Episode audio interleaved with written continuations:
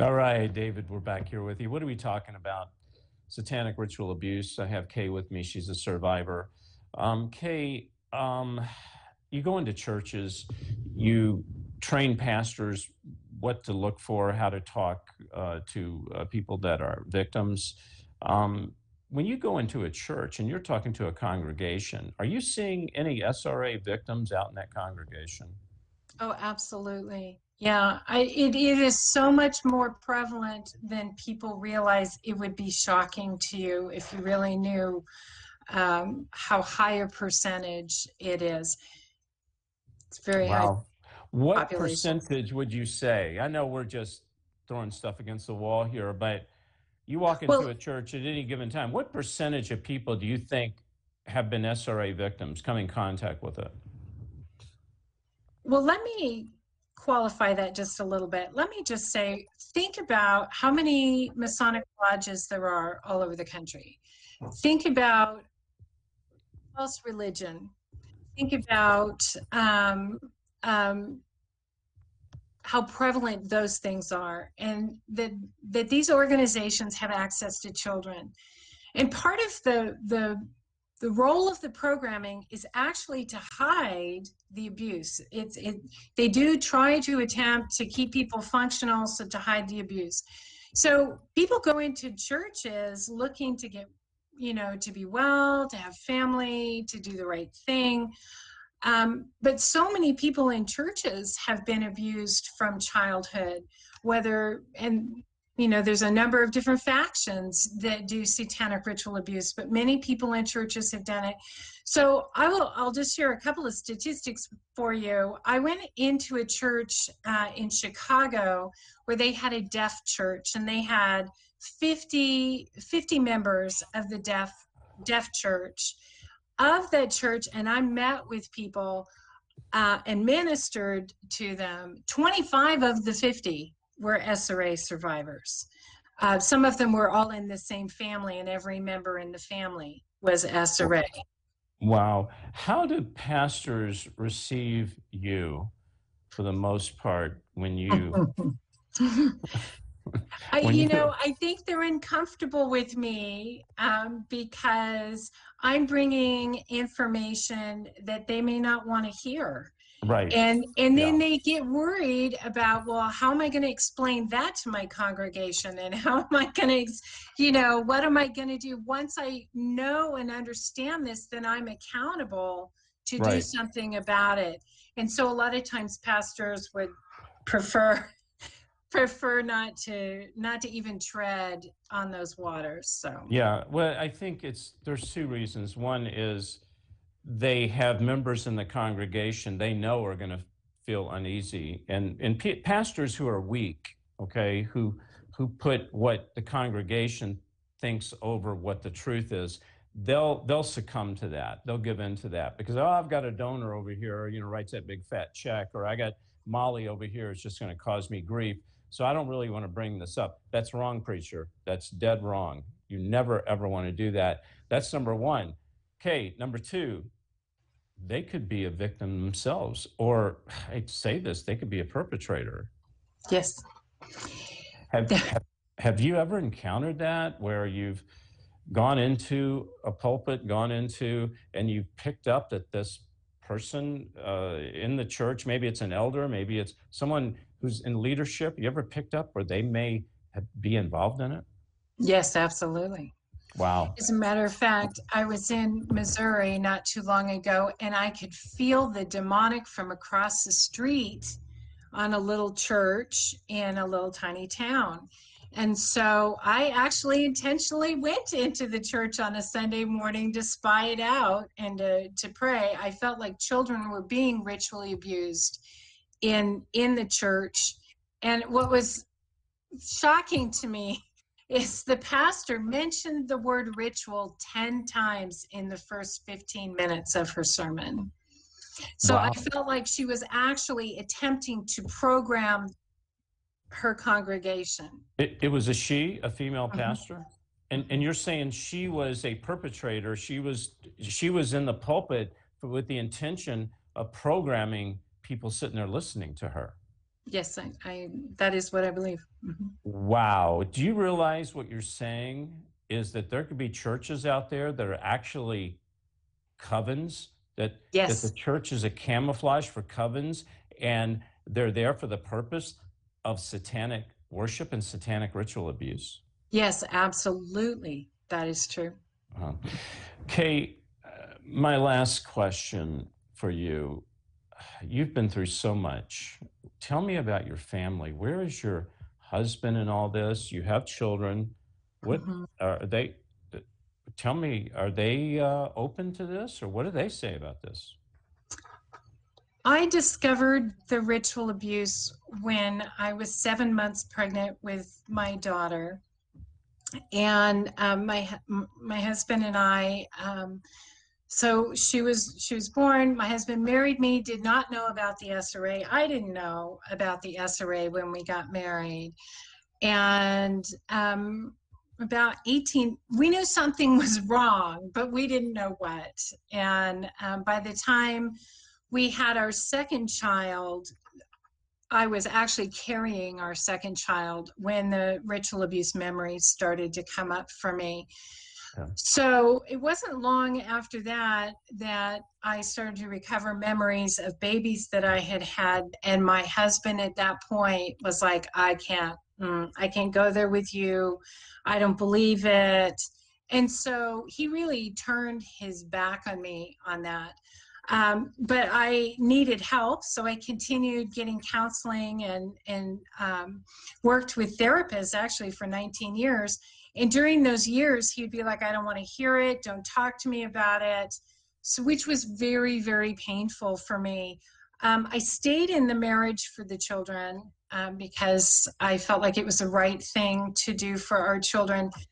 When my husband and I separated, uh, we separated about 14 years ago. Um, and at that time, he came to me with a binder from a Christian university on false memory syndrome. And he said, Here, you know, maybe we could reconcile if you would just admit that these are all false memories. Oh, And no. I was like, uh, It- no, and it I was don't a think Christian, I've ever been so mad in my life. and, and it was a Christian university. He a got this? Christian university. Oh yes. my goodness. Okay, Mhm. and your children are they still with you? You have a relationship with I them? have, I have two adult children now. They're in their 30s. My daughter, a couple of years ago, decided that she didn't um, she didn't want me in her life. She didn't want her her my grandchildren to be with me, and uh, she cut off relationship. And my husband at that point decided to divorce me. So I still have I still have a relationship with my son, but it's very guarded. He doesn't Okay. doesn't like we won't talk about his material. Yeah. So you were a victim for so many years. God delivered you, not only delivered you, but God gave you the mission, the word to go forth and help other people. Okay. And here you are trying to get help other people get out of this darkness and you lose your family. You know, your husband turns, your daughter turns. Kate, the Bible talks about this that in these last days, that father will turn against son, you know, mother against daughter. You're experiencing this, but you're doing it for for God and you're experiencing this persecution that they talk about in scripture. Mm-hmm. It's very painful. Yeah. So you um you, what, what was that my last question i promise. What was that pivotal moment where god spoke to you and said kay you're my child i love you. Now i want to reveal to you i'm going to open that door and let you walk through it of what you've been through re- unveil the truth. Do you remember was that was there a pivotal moment there Well, I'll tell you, the first uh, ritual abuse memory was so horrific. I was screaming in the therapist's office. I um, I was eight months pregnant and hysterical, and the tra- the memory was so horrific. Um, I went home and I locked myself in the bathroom, and I real I thought I was going to die. I thought I would die. I thought my baby would die and that God touched me in that moment. That was one of a miracle moment, and I heard Him say to me, "All you have to do is turn and give it all to me. Give it to me." Wow. And in that moment, He lifted that trauma memory, and He lifted the pain. And I remember getting up and getting in the shower, and I realized if God could take that, if God could heal that, I could walk through whatever I needed to walk through with Him. And God faithfully, memory by memory, and there were well over 150 of them, walked me through each and every one of them. Wow. Wow. But you had to do one thing. You had to give it all to God. Yeah. Um, you weren't in a place, Kay, that you could play lukewarm Christian. You weren't at a place where you could sit on the fence and play games with God, which is what most of the church is doing. You were at a place, it was do or die. You weren't Yes. gonna you weren't gonna make it. You were either gonna go all for God or you were gonna fall so far in this darkness you may have never come back again. That's exactly right. Mhm. You know, as we close with this, what would you tell people out there that think that they're a victim, may have been victimized, or a perpetrator? Let's start with the victims first. What What do you tell them? Well, I just want to say that there really is healing. There really is hope in the darkness. It is a long journey, but God is faithful and He can and will restore and heal you. If you let Him, if you'll surrender, if you'll yield, and I mean completely yield to Him, He can do miracles. And then, how about the perpetrator? Because you know, perpetrators, they a lot of times were victims, and they're acting out. What would you What would you say to them if someone's out there listening right now? You know, technically, I'm a perpetrator. I mean, I I was part of ritual murders. I was part of sexually abusing other children as part of the rituals as a child. Yeah. And when I remembered those things, I wanted to die. I mean, Yeah. I'm I'm a Christian. I'm finding out I did these horrible things. I just wanted to die. And so God was like, you know, this is a place of more deep surrender to me and trusting that I really can heal you and forgive you and bring you through this. And so I'd say to perpetrators, if you will trust God and get with right people that understand that this is part of ritual abuse is the the perpetration that you can heal god will forgive you and by healing you can stop doing those things that Eh. hurt you and others Oh, amen. There's a practice, an ancient practice, where one's spirit leaves their body. It's called astral projection.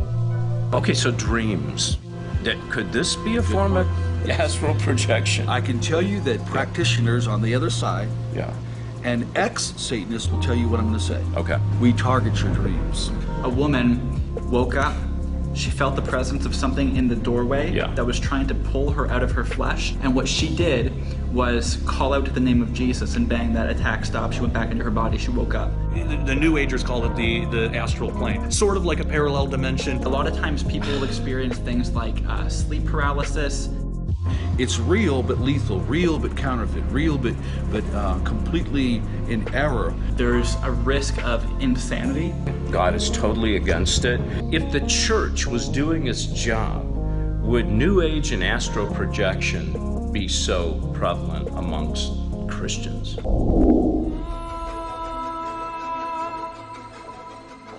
The time has come for God's people to take a stand.